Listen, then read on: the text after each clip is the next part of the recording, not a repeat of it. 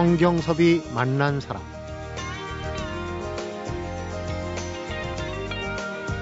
삽질 정신이란 내가 하기로 한 일, 하고 싶은 일을 남들이 뭐라고 하든지 상관하지 않고 어떤 환경이든지 될 때까지 파고드는 묵묵한 정신. 한 번 시작하면 깊게 파는 프로 정신입니다. 성경섭이 만난 사람, 오늘은 삽질 정신으로 이름을 알린 공모전 23관왕의 청춘 멘토죠. 포렌마크의 박신영 소장을 만나봅니다.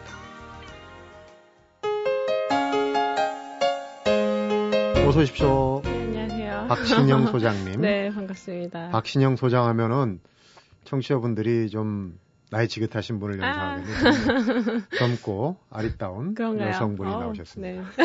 감사합니다. 박신영 씨가 그런데 이 대학생들이 박신영 씨 모르면 간첩이다 그러는데 맞습니까? 어, 제 입으로 말씀드리기 송구하거나 그렇게 말씀들 많이 해주시더라고요. 좀 그런 면이. 네, 감사하게도. 박신영 씨 방송 준비하면서 자료들을 쭉 보니까 그 이미지를 만드는 네. 이미지 메이킹에 탁월한 재주가 있어요. 이름도 아. 주 박신영의 빡신. 네. 우리가 이제 시쳇말로 빡세다 이렇게 네, 얘기를 하잖아요. 그렇죠. 그렇게 이제 아주 치열하게 삶을 살았다. 그래서 빡신이라는 그런 이미지도 꺼내셨고 네. 무엇보다 이제 삽질 정신하는데 삽질이라는 게 사실은 비속어는 아니에요. 그런데 그쵸. 우리가 비속어처럼 많이 써가지고 그런데 그 속에도 또 심오한 뜻이 있고 우리 청취자분들 중에 특히 이제 젊은 자녀분들 있으신 분들 우리 박 소장님의 얘기를 오늘 잘 들으면 특히 이제 젊은이들은 본인들의 얘기니까 네. 젊은이들은 우리 저 박 소장님 아 나왔구나 이제 알고 하실 것 같아요. 네. 우선 그 삽질 정신에 대해서 좀 알아보겠습니다. 우리가 아까 네. 이제 시쳇말 얘기했는데 불도저 앞에서 이거 한다 이렇게 얘기할 때는 좀 무모하다 네. 그럴 때 많이 쓰잖아요. 그렇죠. 그런 뜻으로 쓰시는 겁니까? 어, 사실 처음부터 어떤 일을 잘할 수 없잖아요. 누구든지. 음. 그래서 처음에는 누구든지 삽질을 할 수밖에 없는데 그 삽질을 삽질로 만드는 사람이 있고 삽질로 작품을 만드는 사람이 있는 것 같아요. 근데 그 작품을 만들기 위해서는 깊고 넓은 삽질을 해야 된다. 음, 그렇게 생각을 해서 저는 그런 깊고 넓은 삽질 정신, 청춘의 정신을 얘기하고 싶어서 삽질 정신이라는 거를 네. 이제 이름을 붙였죠. 그냥 허투루 하는 얘기가 아닙니다. 삽질 정신 얘기를 하자면 이제 네. 공모전 23관왕 얘기를 해야 되는데 네. 우선 공모전이라는 게 뭡니까? 공모전은 예를 들면 이제 경진대회라고 음. 생각을 하시면 쉬울 것 같아요. 뭐 네. 광고 경진대회, 마케팅 경진대회. 예를 들면 어떤, 어, 이 브랜드에 대해서 어떤 전략을 하면 좋겠느냐. 이런 경진대회를 여는 거죠. 그러면은 네. 이제 전국의 수많은 대학생들이 어, 이거 이렇게 하면 좋겠습니다. 저렇게 하면 좋겠습니다. 자기들의 아이디어를 내놓고 그거를 이제 발표를 해서 이제 심사위원들의 선택을 받은 음, 게 이제 수상을 하게 되는 그렇군요. 그런 맥락이죠. 전공은 이제 광고 관련. 네, 저는 광고와. 아, 언론정보문학부 그렇군요. 나왔어요. 23번의 공모전 물론 23전 23승은 아닐 거예요. 그렇죠, 네. 삽질이라고 하는 거 보니까 그 뒤에 어마어마한, 사실은 백조는 무리해서 우아하게 음. 춤추는 것 같지만 네. 물 밑에서는 맞습니다. 다리가 그냥 어마어마했죠. 어, 음, 우선 이제 젊은이들이 스펙이라고 그러죠. 취업을 위해서 뭐 외국어 또 외국 유학도 가고 또 여러 가지 부분에 스펙을 쌓느라고 굉장히 이제 힘들을 공들을 들이는데 그죠. 공모전으로 이렇게 방향을 네. 나는 공모전이다라고 방향을 잡으신 어떤 계기나 음, 사실은 저는 그렇게 계획적이거나 전략적인 사람은 아- 아닌 것 같아요. 네. 그냥 약간 필이 꽂히면 이렇게 하는 스타일인데, 음, 음, 당시에는 요즘처럼 공모전이 그렇게 많지는 않았어요. 근데 이제 제가 처음 시작했을 때 학교에서 이런 광고 아니면 전략 이런 것들을 배우는데 이런 게 진짜 먹히나? 이런 생각이 들더라고요. 네. 그래서 그거를 진짜 현장에서 할 수 있다는 그 매력에 좀 매료가 됐던 것 같고요. 음, 그래서 하다 보니까 아 이왕 시작한 거좀 잘해보고 싶다. 그래서 이제 잘 해보고 싶은데 상을 계속 못 받으니까 어떻게 하면 상을 받을 수 있을까? 그거를 엄청 고민을 하면서 하다 보니까 상을 한 번만 받지 말고 좀 많이 받아봤으면 좋겠다. 약간 그런 상대적인 실력이 아니라 절대적인 실력을 쌓고 싶었고, 근데 그거에 좋은 장이 되어준 게 공모전이었던 것 같아요. 저는 네. 당시에는 막 취업을 해야지 이런 마음은 사실은 사실은 아니었고, 네. 그냥 너무 재밌어서 빠지다 보니까 그렇게 좋은 음. 또 결과가 되었던 것 같습니다. 잘 할 수 있는 것보다 재밌는 일을 해라. 네. 늘 이렇게 이제 젊은이들한테 네. 취업 뭐 이런 충고를 할 때 그런 얘기를 하는데 바로 이 산증인이군요. 근데 어, 또 청취자분들 좀 도움을 주기 위해서 네. 그때 당시에는 뭐 이렇게 얘기를 하시는데 우리 박 소장님은 어, 곧 서른이 됩니다. 그렇게 힌트를 드리겠고 어, 네. 23번이나 공모전에 그 당선이 되셨는데 네. 그 전에 실패를 너무 많이 했다고 얘기를 하니까 도대체 얼마나 많은 실패, 실패를 했는지 근데 음. 제가 프로필을 보니까 네. 대학 들어가서 동아리도 제대로 못 들어가고 여러 동아리를 전전하면서 그죠. 그 거절을 당해서 그러니까 공모전을 하게 된 계기가 사실은 어 공모전 너무 재밌겠다 이건 아니었어요. 이게 삶이 뭐 더 잘 아시겠지만 삶이 자기 생각대로 풀리지는 않잖아요. 그렇죠. 그래서 저는 이제 대학교 처음 들어갔는데 그 당시에 제 성격은 엄청 새침했던 것 같아요. 그래서 너무 사랑받던 막내딸. 그래서 음. 한 번도 거부받지 않았던 막내딸이었는데 동아리 시험을 봤는데 첫 번째 동아리에서 당연히 저는 뭐 떨어질 거 생각도 안 했던 것 같아요. 무슨 동아리였습니까? 처음에는 어, 좀 생뚱맞지만 아카펠라 동아리였어요. 아카펠라. 네, 근데 뭐 노래에 큰 뜻이 있다기보다는 저희 학교 이제 선남선녀가 가장 많이 모였다. 그래가지고 당연히 그럼 내가 가야지. 이렇게 하고 갔는데 음 거기서 그런 거 있잖아요. 오디션을 하면 그 오디션 보신 분이 박시영 씨 뭐 따로 준비한 거 있습니까? 이러면 그렇죠. 다른 사람들은 이것도 준비했고 저것도 준비했는데 저는 음. 그런 자세가 아니었던 거죠. 없는데요. 그냥 약간 개인기가 없었군요. 네, 정말 새침하고 당연히 날 뽑아줘야지 이런 자세였던 것 같아요. 음. 근데 당연히 떨어졌었죠. 그래가지고 또 두 번째 동아리는 또 이제 남성 중창단 이제 반주자를 뽑는 게 있었어요. 네. 그래가지고 아, 남자들만 있으면 가야겠다. 그래서 아는 언니가 이렇게 추천을 해줘서 갔는데 추천을 해주면 대부분 뽑아주는 게 이제 한국인의 정이잖아요. 네. 근데 아, 또 매섭게 이렇게 떨어뜨리더라고요. 음. 그리고 나서 세 번째로 갔던 게 아나운서 동아리였어요. 사실 제가 고등학교 때 꿈이 이런 라디오 DJ를 음. 하는 거였는데, 어, 저 그래서 오늘 너무 설레게 왔는데요. 근데 그때도 또 떨어뜨리고. 그래갖고 제가 세 번을 그렇게 떨어지고 나니까 사람이 좀 변하더라고요. 음. 왜냐면, 어, 이렇게까지 내가 거부를 다, 당한. 3세 판이라고 그랬는데, 네. 세 번이나. 세 번이나. 그래서 나한테 문제가 있을까. 막 그러던 찰나에 어떤 뮤지컬을 하는데 거기에 이제 배우를 뽑는다는 공고를 보게 된 거죠. 그래서 네. 아 내가 이거 하려고 여태까지 떨어진 거구나. 왜냐면 이거는 노래도 할 수 있고 뭐 음악도 할 수 있고 뭐 아나운서로서의 음. 그런 것도 할 수 있으니까. 그래서 제가 그 네 번째 동아리 시험을 볼 때 그때 모습이 아직도 생생한데요. 여태까지 그런 새침했던 거는 다 버리고 제가 그때 노래도 하고 음. 춤도 추고 성대묘사도 하고 그 정말 최선을 다해서 오디션을 봤죠. 근데 또 떨어진 거예요, 거기서. 그래서 제가 정말 모르겠어요. 지금 생각해보면 뭐, 공, 뭐, 동아리 떨어진 게 그렇게 인생에 큰 문제는 아닐 수도 있지만, 네. 대학 교 1학년 아이에겐 너무 큰 충격과 거부당했다는 그런 슬픔. 음. 근데 그때 제 친구가, 시영아, 너가 그렇게 뭔가를 하고 싶으면 광고학회 한번 같이 가볼래? 해서 이제 가게 된 게 이제 광고학회였고 네. 그러다 보니 선배님들이 이제 공모전을 하고 계셨고 음. 그냥 저는 저를 받아줬다는 사실이 너무 감사해서 시영아 이거 뭐 아이디어 한번 생각해봐 이러면 정말 너무 감사한 마음이었기 음. 때문에 정말 20개씩 막 아이디어 생각해서 가고 그랬던 것 같아요. 네.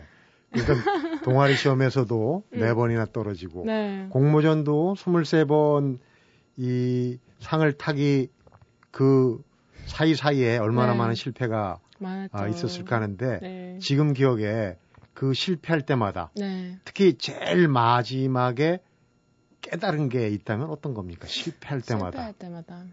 그냥 그런 생각했어요. 모든 사람이 실패를 한다. 음. 근데 그때 시, 정말 이게 약간 상투적일 수 있고 되게 교과서적일 수 있지만 정말 마음을 그렇게 먹으려고 되게 노력을 했는데 누구나 하는 실패. 음. 거기에서 그래서 그만두는 사람이 있고 그래서 계속하는 사람이 있을 건데 음. 그 상황에서도 계속하는 게 대단한 거잖아요, 사실은. 네. 그게 이기는 법칙인 것 같아요. 왜냐면 음. 누구나 그만둘 수밖에 없는 상황이기 때문에. 그럼에도 불구하고 그때 한 번 더 하자. 음. 약간 이런 마음이었던 것 같고요.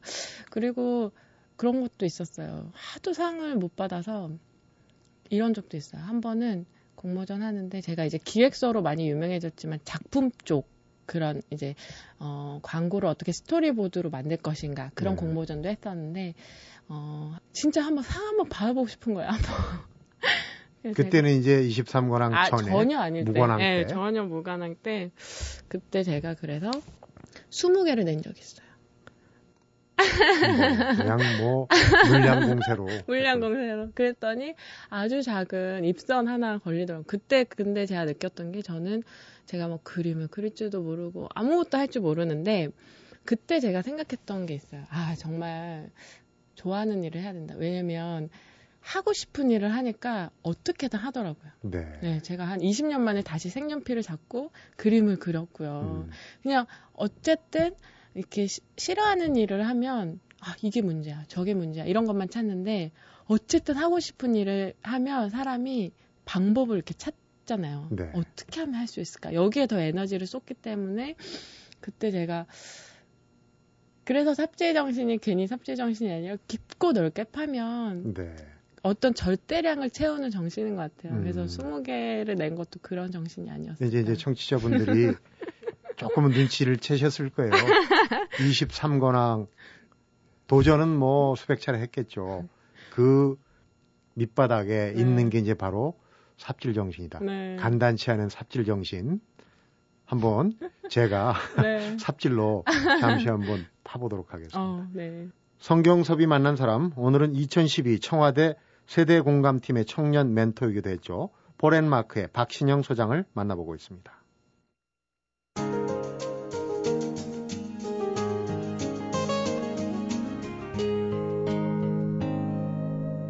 성경섭이 만난 사람. 여담입니다. 근데 네. 삽질은 진짜 삽질은 해보셨나요? 이게 삽질도 요령이 없으면 손에 물집만 잡히거든요. 그렇죠. 근데 정말 삽질을 해본 적 있어요.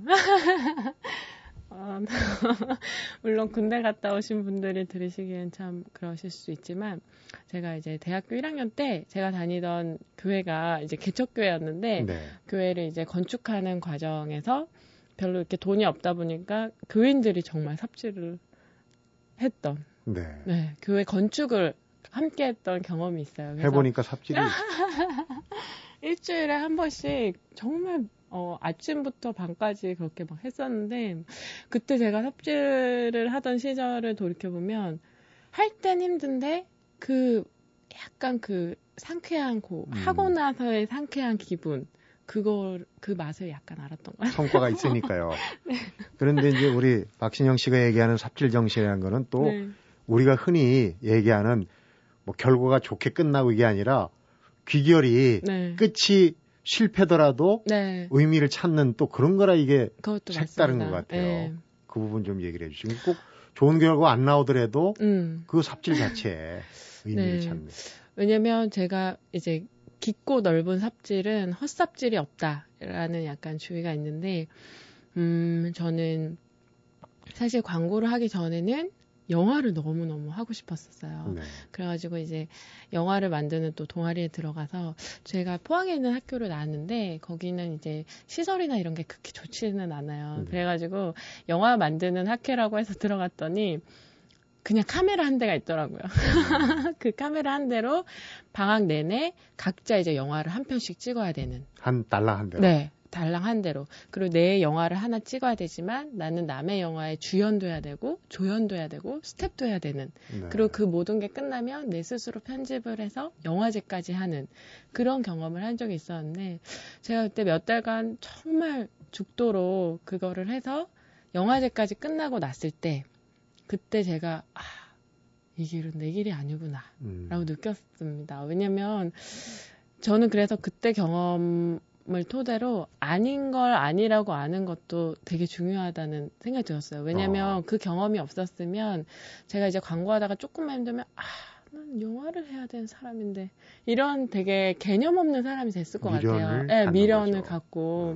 근데 끝까지 해봤기 때문에 아닌 걸 알기 때문에 지금은 영화인들을 제가 너무너무 존경을 하고요. 음. 근데 이제 영화를 했던 경험이 광고 기획을 할 때 너무 큰 도움이 됐었어요. 뭔가 이렇게 영상을 알고 그런 과정을 아는 사람이기 때문에 기획을 할 때 되게 편하게 할 수 있었고요.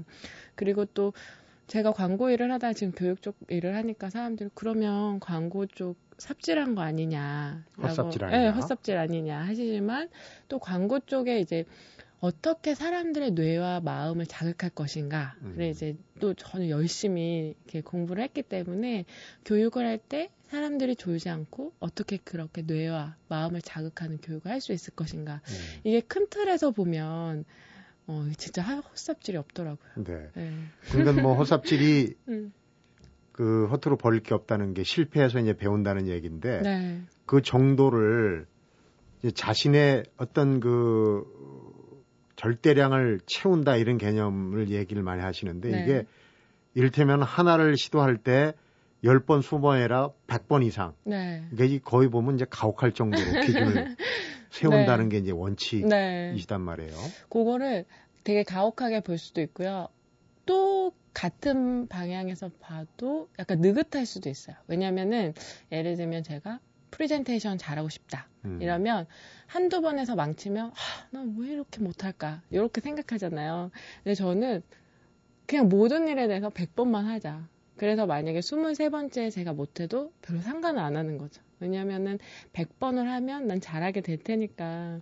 예를 들면 오늘 제가 여기에 오는 마음도 되게 떨리잖아요. 네. 라디오 방송을 하다니 이런 마음인데 그래 미리 만약에 제가 떨려서 실수를 하더라도 어릴 때 미리 이렇게 많이 해보자 그래야 음. 정말 100번을 이렇게 채우면 저는 잘하게 될 테니까 나중에 또 제가 진짜 이렇게 잘해야 되는 그런 시점에 제가 나이가 많이 들고 음. 이랬을 때 잘할 수가 있게 되잖아요 그래서 그냥 100번을 채우자는 마음가짐으로 박진영 씨는 네. 겸손하게 이렇게 얘기하는데 네. 지금 워낙 실패를 많이 하고 내공을 다져서 이 실패할 수 있는 경지는 이미 넘어선 것 같다는 생각이 드는데 아. 그런데 이제 중요한 거는 사람들이 그 무수한 실패를 할때 네 사실은 내 자신의 어떤 자책감도 있지만 주변의 시선이 있죠 굉장히 위축하게 만들거든요. 많이 있죠 그런 건 어떻게 극복을 해내시는 편이지? 저는 제가 공모전 했을 때도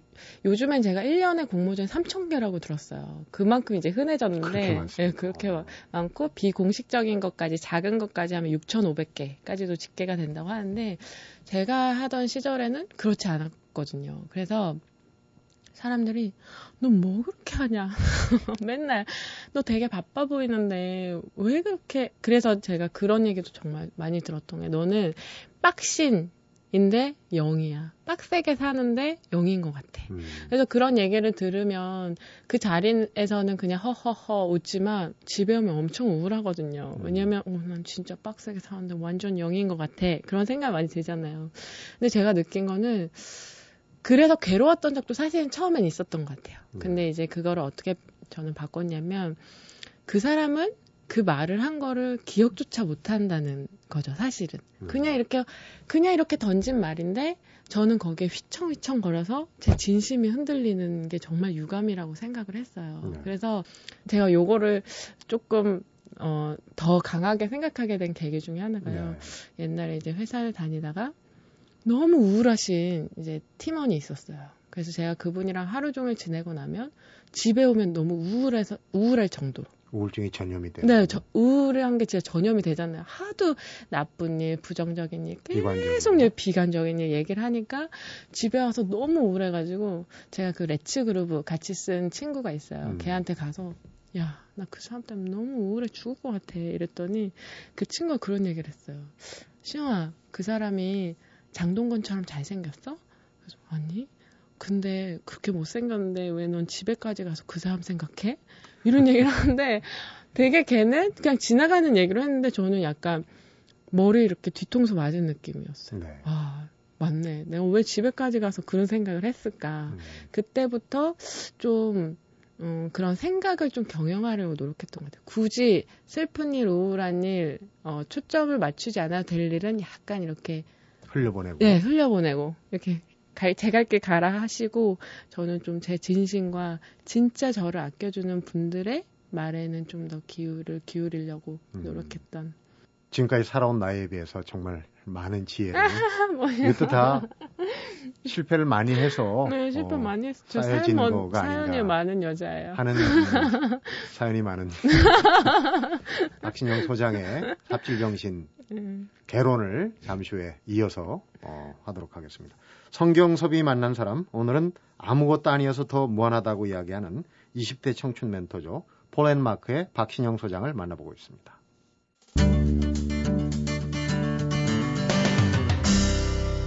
성경섭이 만난 사람 공모전의 여왕에서 또 꿈에 그리던 광고인이 됐어요. 현장에서 네. 거의 현장에서 이제 특채가 되고 스카웃이 돼가지고 그런데 이제 또 변신을 서른을 앞두고 변신을 했어요. 광고인에서 이제 지금은 이제 교육. 을 네. 어떤 교육을 하십니까? 지금은 제가 이제 저희 회사가 주로 하는 교육은 기업 교육, 대학 교육, 청소년 교육이 있는데 저는 기업 교육이랑 대학 교육 쪽을 음. 하고 있고요. 기업 교육 쪽에는 창의력 교육이나 이제 경영 전략 교육 이런 컨텐츠들이 저희 회사에 많은데 저는 이제 여태까지 제가 했던 걸 좀 살려서 음. 기획 교육, 프리젠테이션 교육 이런 쪽도 제가 진행을 많이 하고 있어요. 네. 네.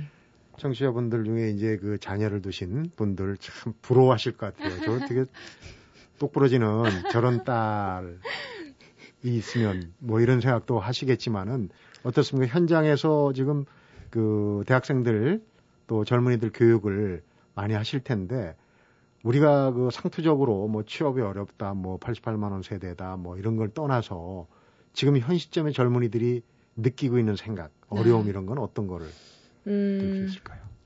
현 시점에는 사실은 그렇죠. 현실을 딱 생각하면 답답한 게 많이 있죠. 네. 왜냐면은 이제 저희가 팩트는 여러 가지인데 어디에 포커스를 둘 것인가 이제 그러니까의 문제인데 우선 부정적인 곳에 포커스를 두면 너무 이제 상향 편준화가 음. 되었고 너무 치열해졌고 소위 말하는 스펙도 예를 들면 옛날에는 토익 뭐 만점이면은 난리 나는 거였잖아요. 네. 근데 요즘엔 너무 영어 잘하는 사람도 많고 그러면은 나는 영어도 해야 되면서 공모전을 해야겠다.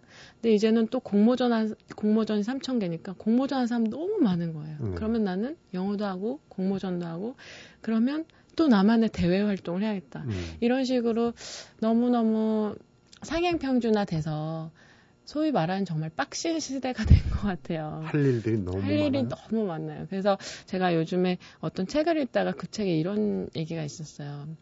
길거리에서 지나가는 여인에게 저기요 너무 반했으니까 차 한잔 하시죠. 라고 말을 걸던 그 야성미 넘치던 청춘들 다 어디 갔느냐. 왜냐면 그렇게 차 한잔을 하자고 하기에는 어, 지금은 공모전 하러 가야 되고 음. 토익 하러 가야 되고 그래서 또 삼포 시대라는 말씀을 하시더라고요. 음. 연애도 포기하고 결혼도 포기하고 육아도 포기하는 시대다.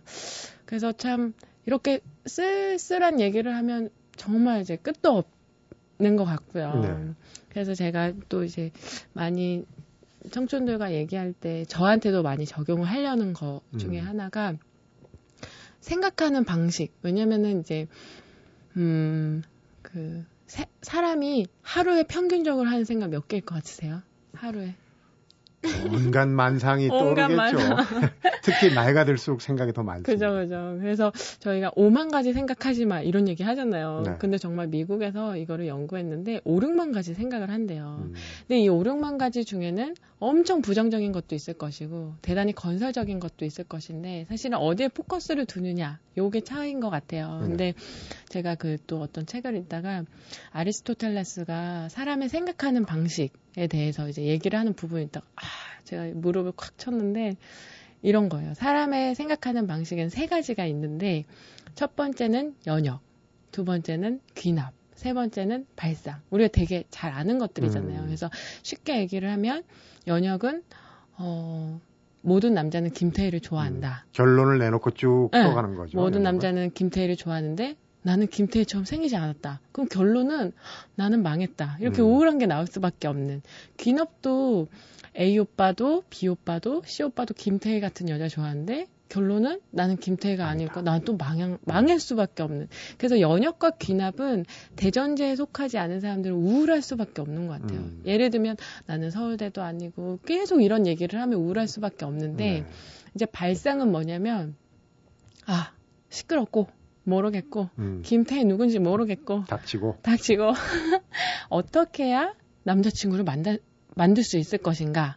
부터 시작하는 게 이제 발상이라는 거죠. 그래서 예를 들면 서울대를 나와야 이렇게 된다 저렇게 된다 이런 연역과 기납으로 맨날 커피숍에 앉아서 논리적으로 하지만 우울하게 야 요즘엔 이런 것도 해야 된대 저런 것도 해야 된대 이런 얘기만 하고 있을 수도 있지만 음, 발상은 아 시끄럽고 모르겠고 그래서 발상을 주로 하는 사람들은 이 우울한 얘기를 하고 있을 시간이 없는 것 같아요. 왜냐하면 빨리 나는 가서 어, 나의 액션 플랜을 짜서 행동을 해야 되니까. 음. 그래서 저는 예를 들면 제가 공모전 하던 시절에도 저를 그만두게 만들었던 얘기 중에는 그런 것들이 많았던 것 같아요. 신영아, 너 그렇게 열심히 해봤자 상은 다 스카이 애들이 가져갈 거야.